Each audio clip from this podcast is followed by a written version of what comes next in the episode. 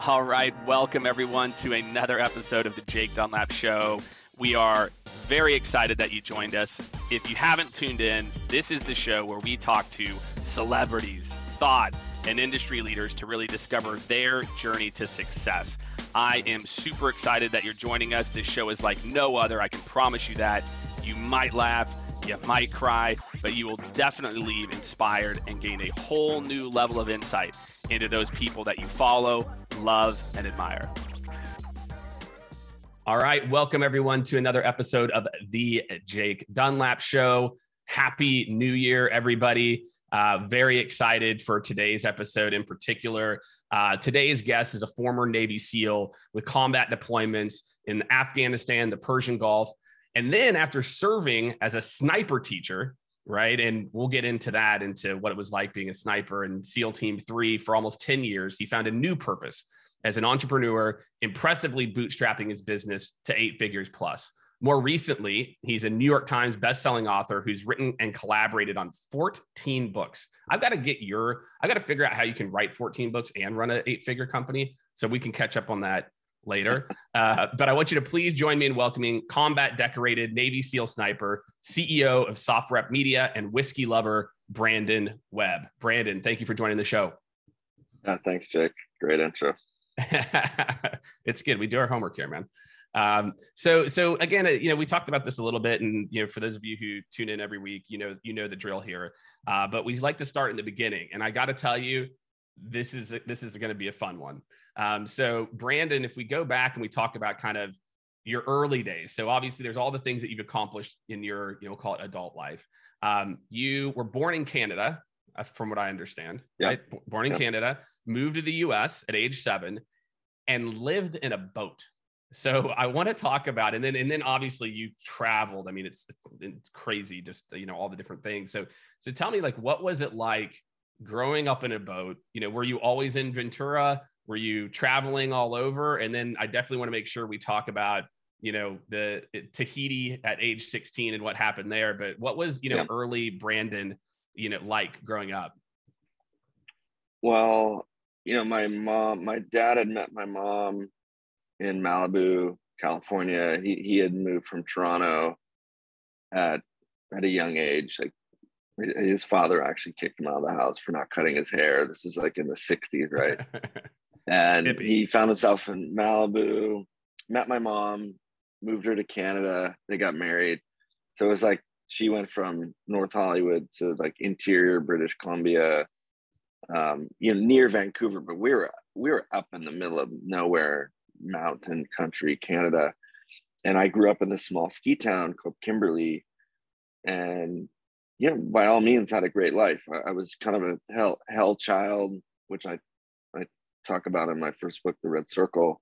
But my mom got me into sports, really skiing, and and then I had this, you know, really, you know, I had fond memories of my childhood, but my dad had also built up a construction company. He ended up losing everything in the savings and loans crisis. He had a big project that went that went under, and eventually had to declare bankruptcy. So it really was tough on him. He he took it very hard, you know.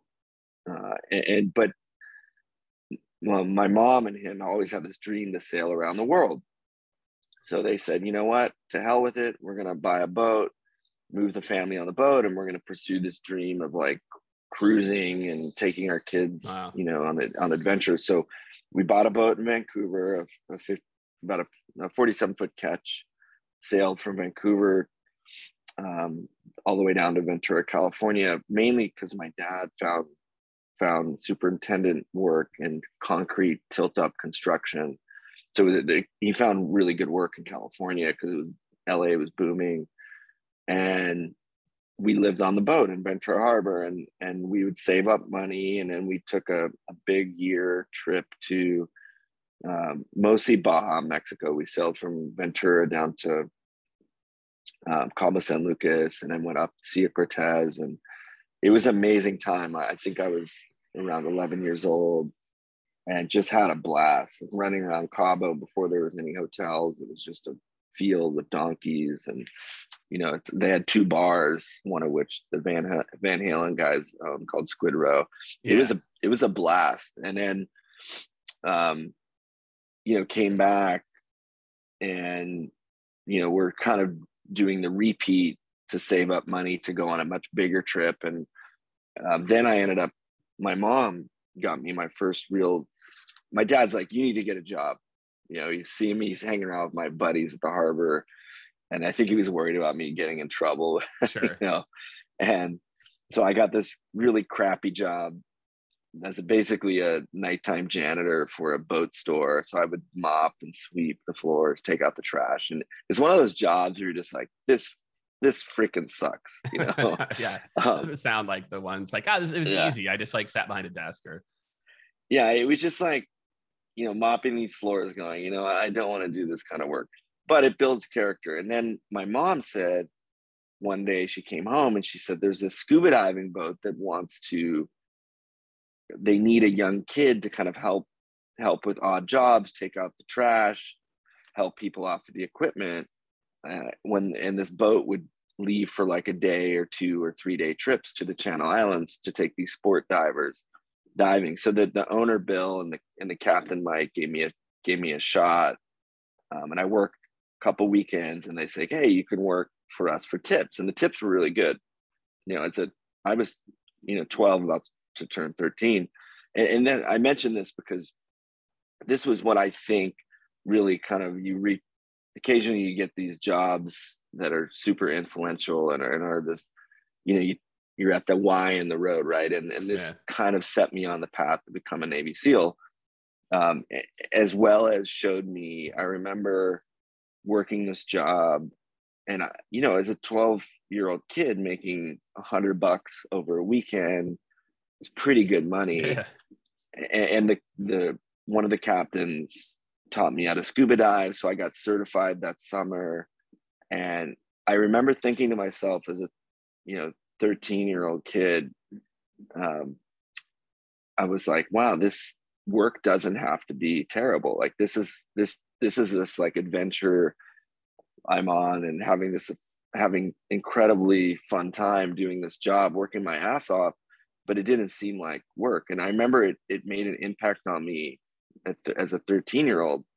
Um, so I worked that boat for a couple years. And then my dad, I remember he had come home one night and, and my mom was actually always very entrepreneurial and adventurous. She got a job cooking on the offshore oil platforms. She would sometimes take a helicopter to the platforms in the middle of the channel where the channel islands are and cook for this oil rig with her best friend uh, Betsy, who became a business partner of her later later in life. Um, you know, my mom's like flying out, swinging on a rope to get to the platform. you know, it's just crazy stuff. And um, my dad came home one night and he said, "Look, I don't want to be the the family that's always talking about this big sailing trip that we're never going to tra- take. So we're going to sail to New Zealand we've got the papers all set up for the visas and and i remember thinking to myself well that's great but i don't want to go. I'm i have this great job. At the time i was 15 the owner was actually paying me a salary and i was making tips so i was making incredible money for somebody with no no overhead right. no rent no bills what about school? Is like school even happening at this like is there yeah, still school, school or yeah. Yeah yeah school was on and off. Like I would do, we'd go on a the Mexico trip, and I would do home home study, uh, which which I prefer. I, I, mean, I have my thoughts on education today. I, I think YouTube should be teacher of the year. Um, but hundred percent. I actually talk yeah. about this a lot. Not to go on a tangent. It's it. My son's seven, right? So he's in first grade, and I'm dead serious. He here. Well, one, he already knows how to work YouTube, so we don't need to worry about that. But and especially kids coming out of college that's you know instead of teaching them geometry teach them how to google and youtube things right like how yeah, to like yeah use, teach use, them how to use, teach themselves almost. Yeah i mean the, all the answers exist right? It's a, yeah so anyway i'm i'm yeah my son you know he, he's he's um in college now but he taught himself how to code and machine learning all online um, through youtube videos so. Yeah exactly. All um, right, so there's a shout out for youtube. So all right so yeah. this trip you don't want to go on. Um, yeah, making good money. Yeah, trip I don't want to go on. And like every you know 15, 15 year old kid, I wanted to like get my driver's license and chase girls and my buddies and um, I didn't want to go on this this trip. It was just as a teenager, it was I was kind of and that's a difficult time in the teenager, especially boys. You know, there's puberty and all the other stuff that goes along with yeah. it. So, uh, but but off I went, you know, and we did kind of the we went from Ventura, California, sailed down to Baja, over the mainland, all the way down to Acapulco. Acapulco, I turned 16 at the Acapulco Yacht Club then I then we went from Acapulco over to the Marquesas Islands, which is the first island chain in the in French Polynesia, and it was amazing, like beautiful islands. And the Polynesians are the ones that en- ended up sailing and settling uh, in Hawaii, right? So it's like a lot of history, but my dad and I started to be at odds with each other because I had all this boating experience and it was like having two captains on the ship yeah, and i had a i had a big work. chip on my shoulder and we had a couple of big arguments and then when we made it to tahiti um, in papeete the capital he he basically we had a big blow up and and it almost got physical and my mom was crying my sister's crying and then my dad's you know he said look i think you're you're young you you know you've expressed you know before how you wanted to stay back and he's like, why don't you see if you know the owner Bill will take you back and and let you work on the boat and you can kind of go on your own way. And so we decided I would leave home at 16 in Tahiti, and so uh, I called. You know, this is before cell phones or when cell phones were in these big suitcases, right? I remember going, you know, dialing up Bill like a from, sat phone. Like, like I can picture yeah. it now. There's like big, huge, like yeah. You know, like, we didn't even have zip it. Like I, I gave my I talked about this with my dad this past Christmas. I you're just giving him credit. There wasn't even GPS when we took yeah, trip, that's right. So, yeah, they didn't even have that type yeah, of stuff for those types were, of like ocean voyages. Yeah, sat nav. You had land based navigation called Loran-C for the U.S. But when you're international, you had no. You it was like navigating like with the sextant and the stars, like the old sailors. Like it, it's no joke. And and I give my my parents a lot of credit for taking a family on a trip like that where you're just like off in the middle of the ocean. Um, but anyway, I made a landline call. Bill, the owner of the boat that I I grew up working on, said, "Look, come back. You finished your junior year. Just work on the boat, and and then if you want, I'll I'll make you a captain. We'll get you tested with the Coast Guard and all this stuff." And so off I went. I had a I grabbed a backpack, packed some stuff, a couple hundred bucks, and I was from 16 i was on been on my own ever since um, you know i decided being a boat captain wasn't the life i wanted i, I wanted something more um, and i think you know as it, as i grew up became you know 17 18 years old I, I wanted to prove myself that i could do something um, and, and, kind of make my own way and, and i found the seal teams I, I ended up reading marcinko's the founder of seal team six dick marcinko's book Rogue Warrior, which is an amazing read. And that inspired me to kind of explore the SEALs. And and to be honest, I, I didn't have great grades. I had this weird academic record. I, I my since I was a kid, I wanted to be a pilot. I, and then Top Gun came out. I was like, I want to fly there jets. But I just, but I knew that I didn't have, I couldn't get into the academies. My grades were shit. And so I was like, well, I could join the Navy and be a Navy SEAL and they'll pay for my college. So that's the end that's how it started. The, the path that I ended up taking. And it took me a while because back when I joined the Navy in 93, you could not get a direct contract for the SEALs. You had to take a regular job. If you wanted to go fast and get to this to SEAL training quickly, you took a very crappy job like a cook or a, a boatswain's mate where it was like a three week school and then off you go to BUD/S. But if you didn't make it, you're going to end up cooking on a ship somewhere in the right. middle of nowhere. So I, I ended up getting, I qualified for a search and rescue swimmer air crew job. So basically flying in helicopters, being a search and rescue swimmer and operating the sonar equipment in the back of the helicopter. And, and that was a great job. But in hindsight, it kind of locked me into a longer a longer period before I could try out for SEALs. And any crazy stories um, about that, man? I got, I mean, that to me sounds like one of the most crazy job. Like I, I, you know, I picture like the, I mean, on the your, you know, your partner's probably the coast, like the Coast Guard, right? Where they're like, you see these yeah. videos where they're just like these crazy, like any any wild stories or any like one memory that stands out. Yeah, no, look in the co- total props to the Coast Guard. They have one of the best search and rescue programs in the world. Those guys do rescues because the, they're involved in the primarily like civilian rescue, civilian, right? And yeah. there's and we know in America any idiot can get a buy a boat and sail it off. And no, right. no, no offense to my to my own parents, but you know, we, you, the people get themselves into trouble a lot off the coastal waters of, of America. So those guys get a ton of rescues in dangerous conditions. Primarily the Navy search and rescue in helicopters. So they operate off of off of the Navy ships. Uh, air, I was on an aircraft carrier, so anytime that there are flight ops going on, the helicopters are first to launch, last to land because they're primarily circling off the the, the right side of the ship or, or the starboard side, what we call the Navy. In case a pilot ejects, then we're there to go get them. But the Navy has such a great safety record; it's, it's extremely rare that that, right. that those accidents happen. It does happen. Um, the to get to make a long answer longer, the the the most craziest experience I had was um, getting my crew chief qualification one night.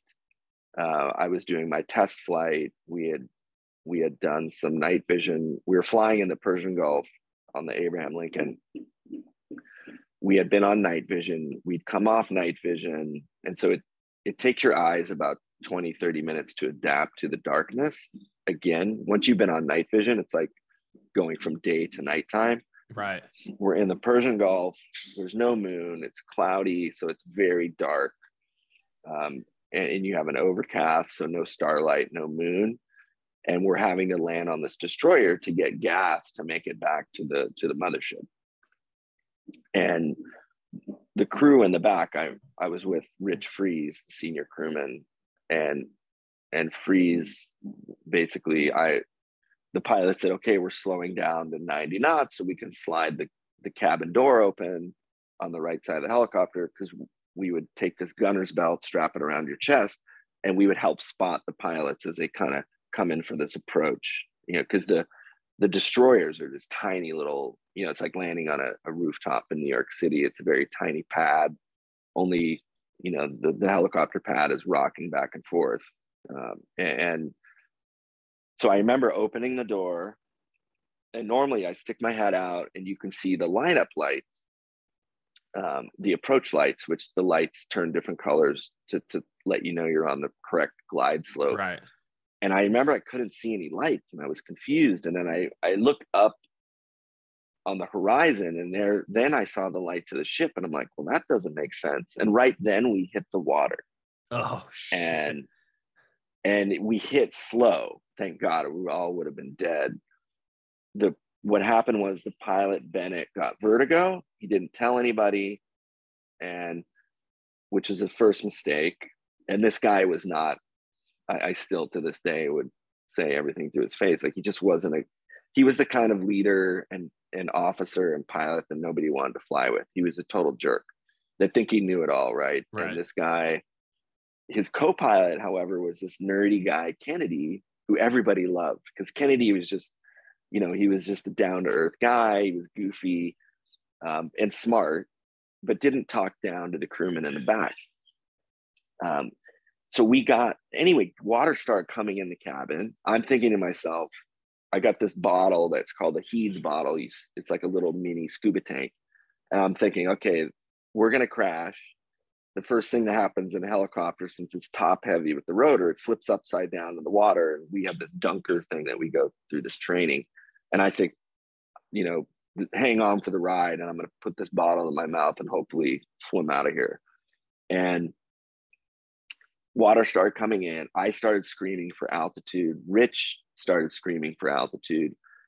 Kennedy, the co- goofy co-pilot, was the hero of the whole thing. He Bennett was like, talking to himself, mumbling. Kennedy took the controls, pulled the collective, yanked us out of the water, put a auto, put us in like an auto hover mode, which is like an autopilot, and we kind of said, "Oh shit!" Everyone was shaken up, right? We just went from like certain death to right. hovering, and the now the destroyer is saying, "What the hell is happening to you guys? You went off the radar. Now you're back." It took us four attempts to land on that ship because we needed gas, um, and we got on the ship. Kennedy, you know, Rich was the senior crewman in the back, really did a great job, kind of boosting the confidence of Kennedy and just kind of being the you know guy in the back backing him up on the stats. And so we got gas we landed on the carrier and we told we had to file a report an accident report mishap report. And i remember the maintenance officer nobody believed us. They said there's no right. way you guys landed in the water. But they put the helicopter in the hangar bay and they took off the back sections of the tail and like five gallons of seawater poured out. And they were the maintenance officer i remember looking at he looked at me and he said holy shit. He's like you guys weren't kidding. So both pilots kennedy instead of being like i mean i guess he had some fault at play for not you know he's up front as a co-pilot but they both got their helicopter commander papers pulled uh, they Damn. largely got a slap on the wrist um, i don't know what where either of the two ended up at but you know, it was a big deal. The thing is, there was a lot of politics involved because the CO of the squadron wanted didn't want it to be a big deal because yeah, he wants a perfect have, record and yeah, like yeah, yeah. So there's always politics involved and and but anyway, that that was the most hairiest That's wild, dude. Flying there, and uh, yeah, wild, it was man. pretty. It was pretty crazy. and then how did you? So then, how did you make the move, or like, what was it really about wanting to get into the sniper group?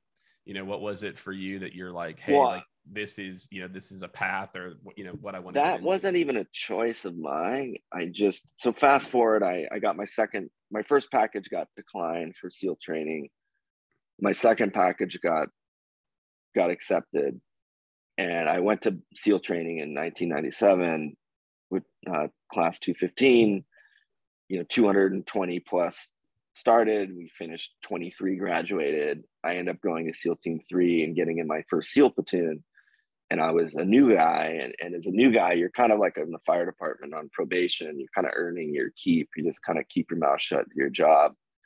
And I wasn't a very good shot. I never grew up firing guns. And I was kind of a bad, you know, compared to the rest of the class, a bad shot. Then I got really good. And my platoon chief, Dan, pulled my, me and Glenn, my, my, one of my close buddies, and we are both new guys together. He pulled us in the office and he said, Hey, you guys are the best shots in the SEAL platoon.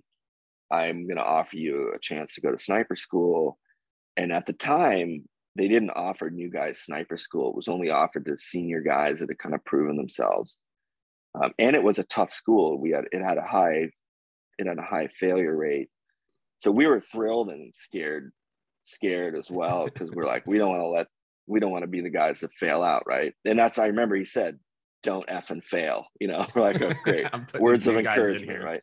Yeah, whatever you guys do, don't f it up, right? So, um, off Glenn and I go at the end of our our uh, training cycle, and when you're at a SEAL team, you get into a platoon, you have about a 12 to 18 month training cycle, then you take a operational readiness test, and then you're able to deploy overseas. So this was right at the end of that training period. We went and I got the qual. We both did we did, both did well, um, and that kind of put me into this world of snipers.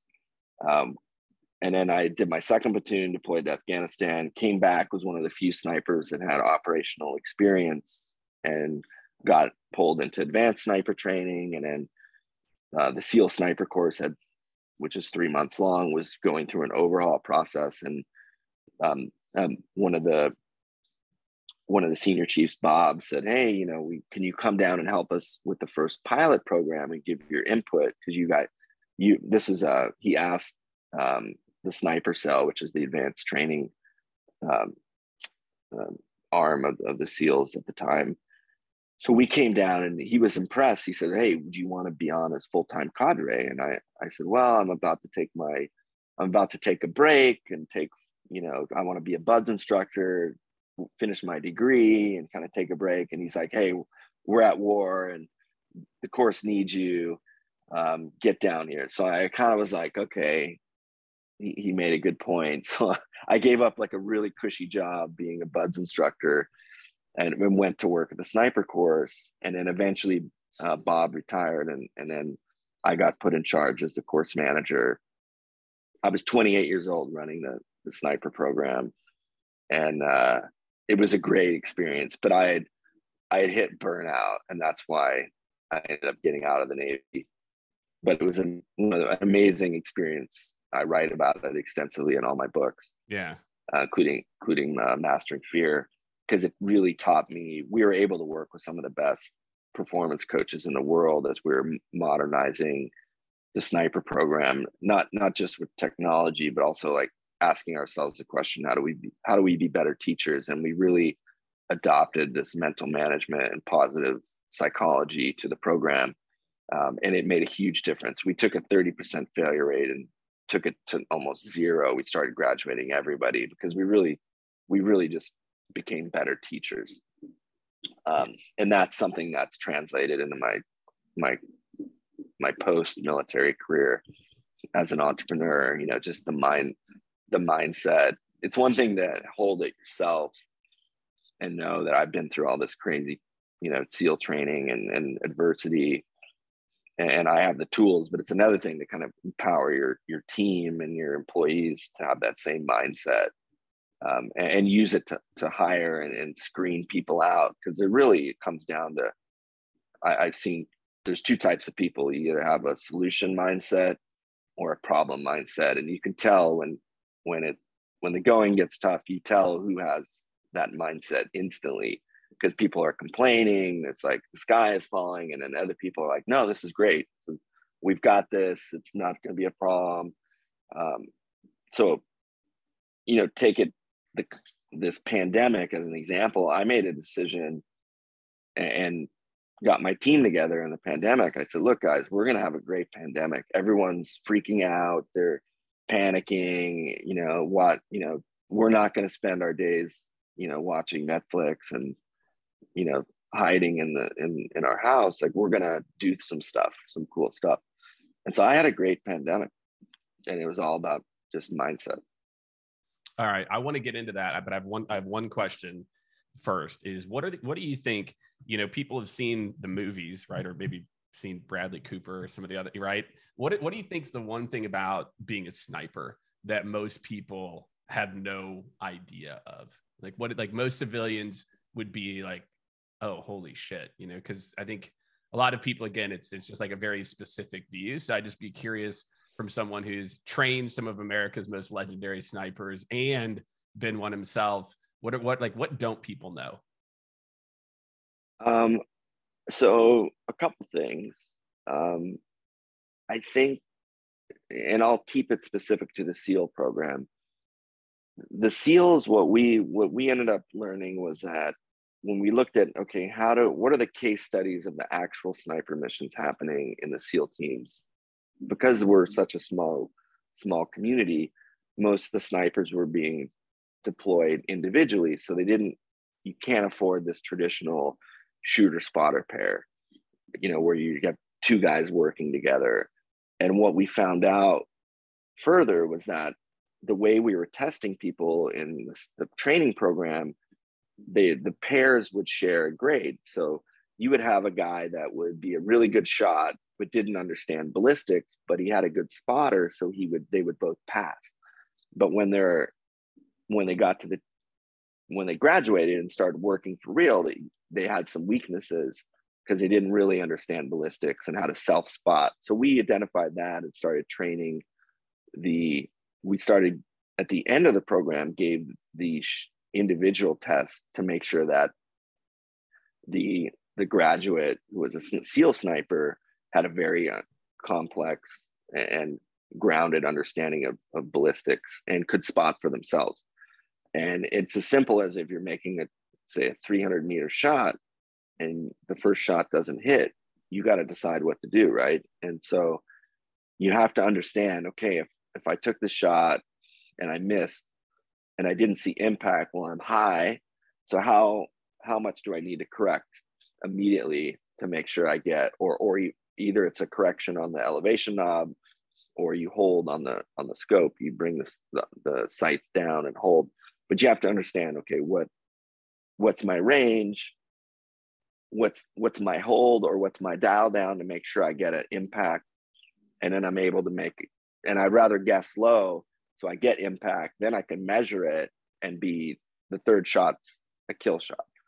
And so you have to train these guys. And so I think what people don't understand about the the modern SEAL sniper is that the they are extremely deadly and effective on the battlefield. And and I remember getting calls from army units that were that were were um, getting SEAL snipers loaned to them in Iraq, and these commanders were like, "What the hell are you teaching these guys? They're just like killing machines." so it was a, it was a compliment, but that I think you know patience, intelligence, all that other stuff, but specifically to the SEALs, like they these are guys that can operate in any environment and and and be a lone sniper and they have a very good understanding of of the whole range of of ballistics long and short and, and how to make these complex adjustments very quickly.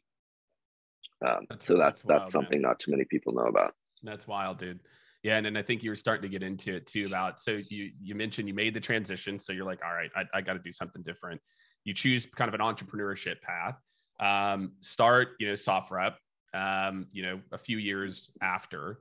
And so, what was it that made you want to get into that? So, you kind of start to get into kind of sharing your story.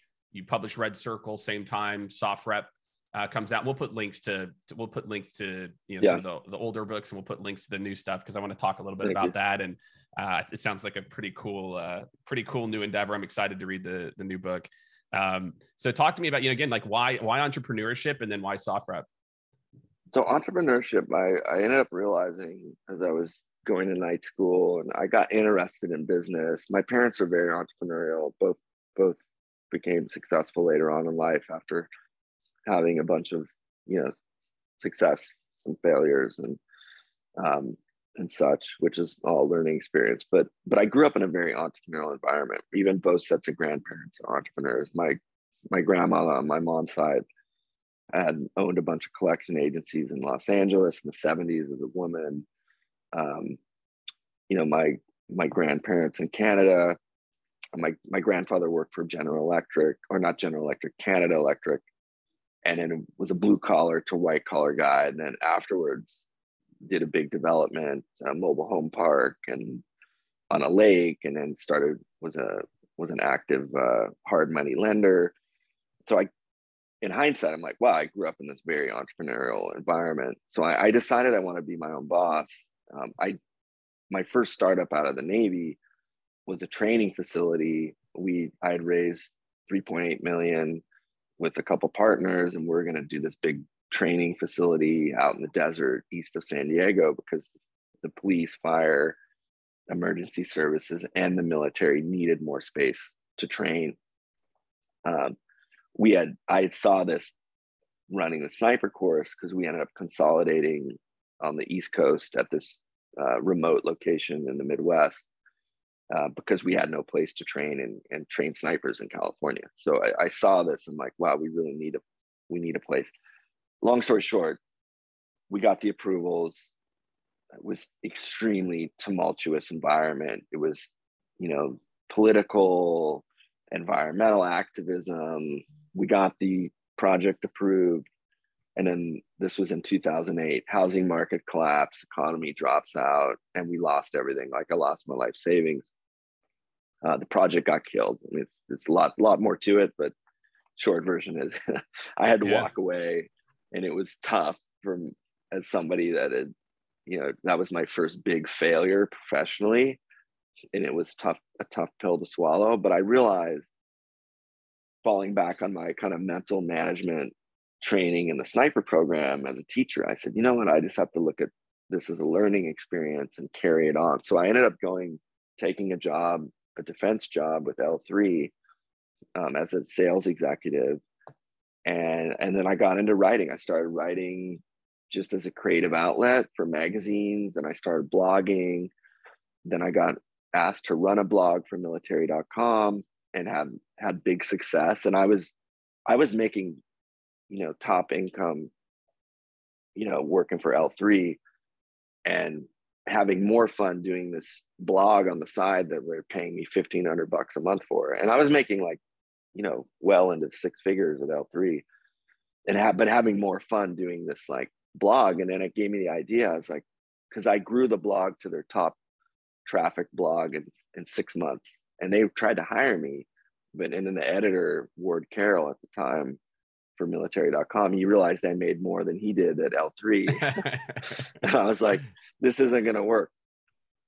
So I decided to start SOFREP mostly as a military culture blog because yeah. I knew there was guys like yourself and the other people out there that were really interested in hearing about these stories and different characters. And what happened was as the writing team grew, you know, the what what they realized that the news outlets because journalism has changed dramatically in, oh, in the past couple decades right? It's become very much like news entertainment. Um, reporters don't go to faraway places and and dig up stories. They they write articles from the comfort of their apartment in brooklyn new york right? And these these young journalists have maybe one passport stamp in their in their passport book right and probably Cancun or something like that. Um, and they're Cabo, writing about Squid Roe. It's probably yeah, Cabo yeah, and Squid Roe, actually. Yeah, and they're writing about Syria and uh, Afghanistan. They have no idea what the hell they're talking about. So, and, and this is across all spectrums of yeah. right and left, liberal and conservative news outlets. My writers started going, "This isn't what I read in the New York Times is wrong."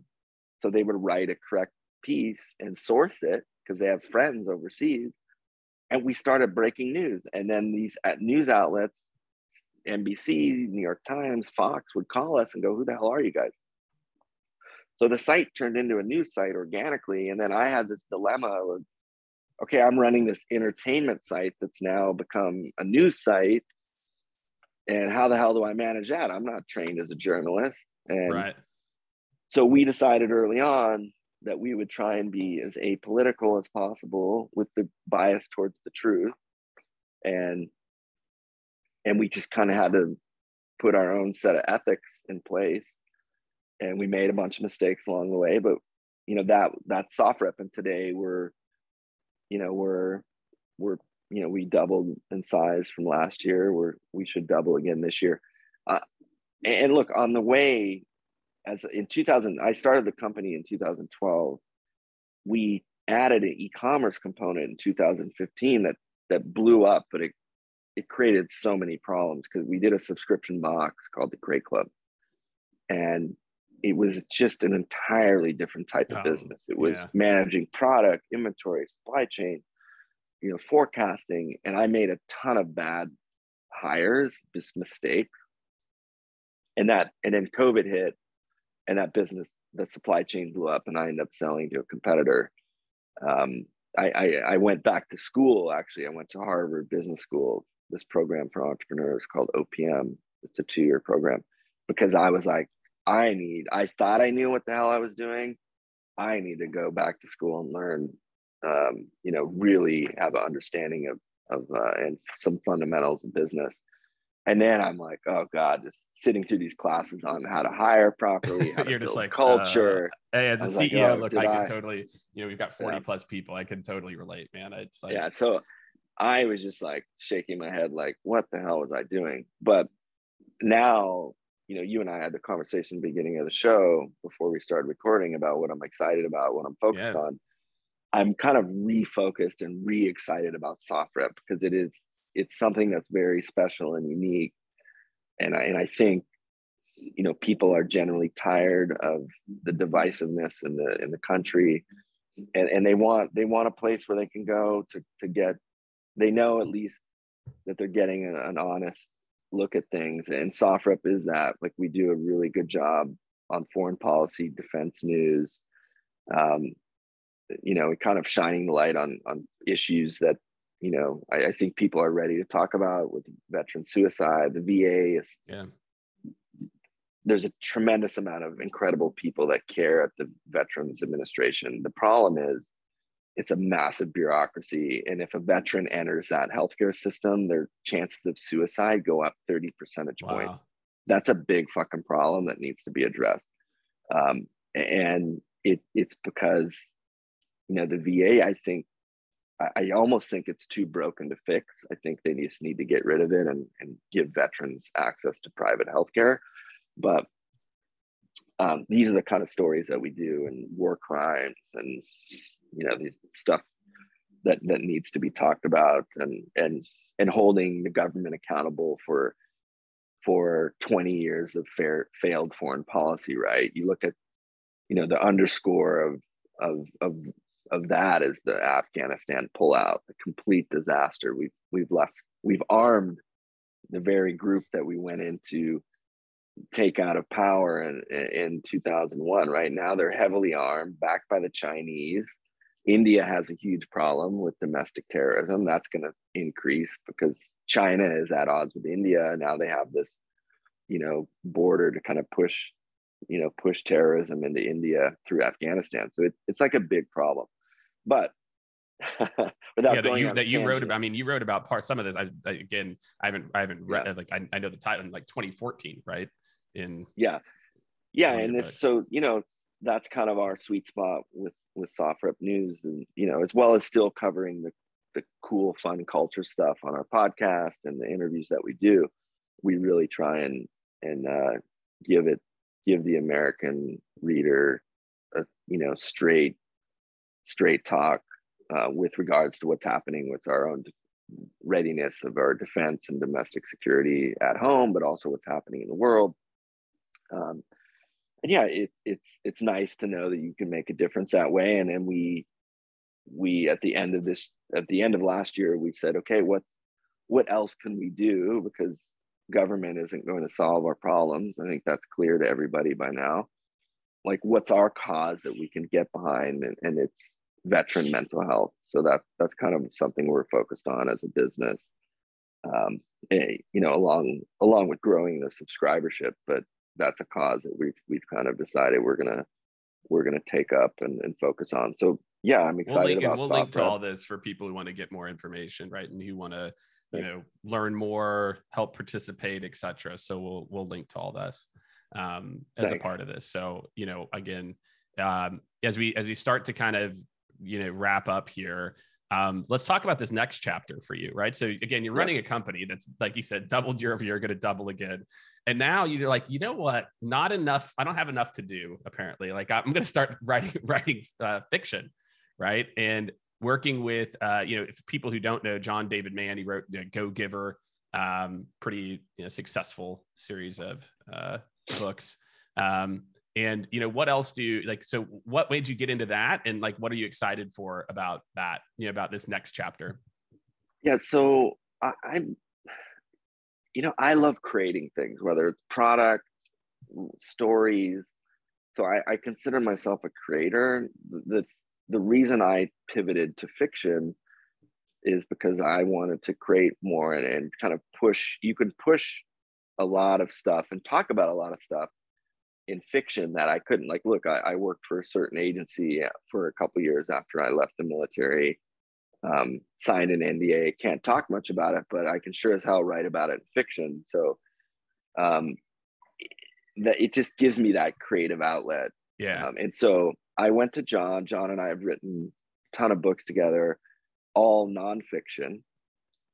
And I had written uh, a big chunk of uh, our first book together, Steel Fear. I'd I watched some videos. I read Stephen King's on or his book on writing, which is an amazing book for anybody that wants to write, whether it's a blog or or um, or a, novel.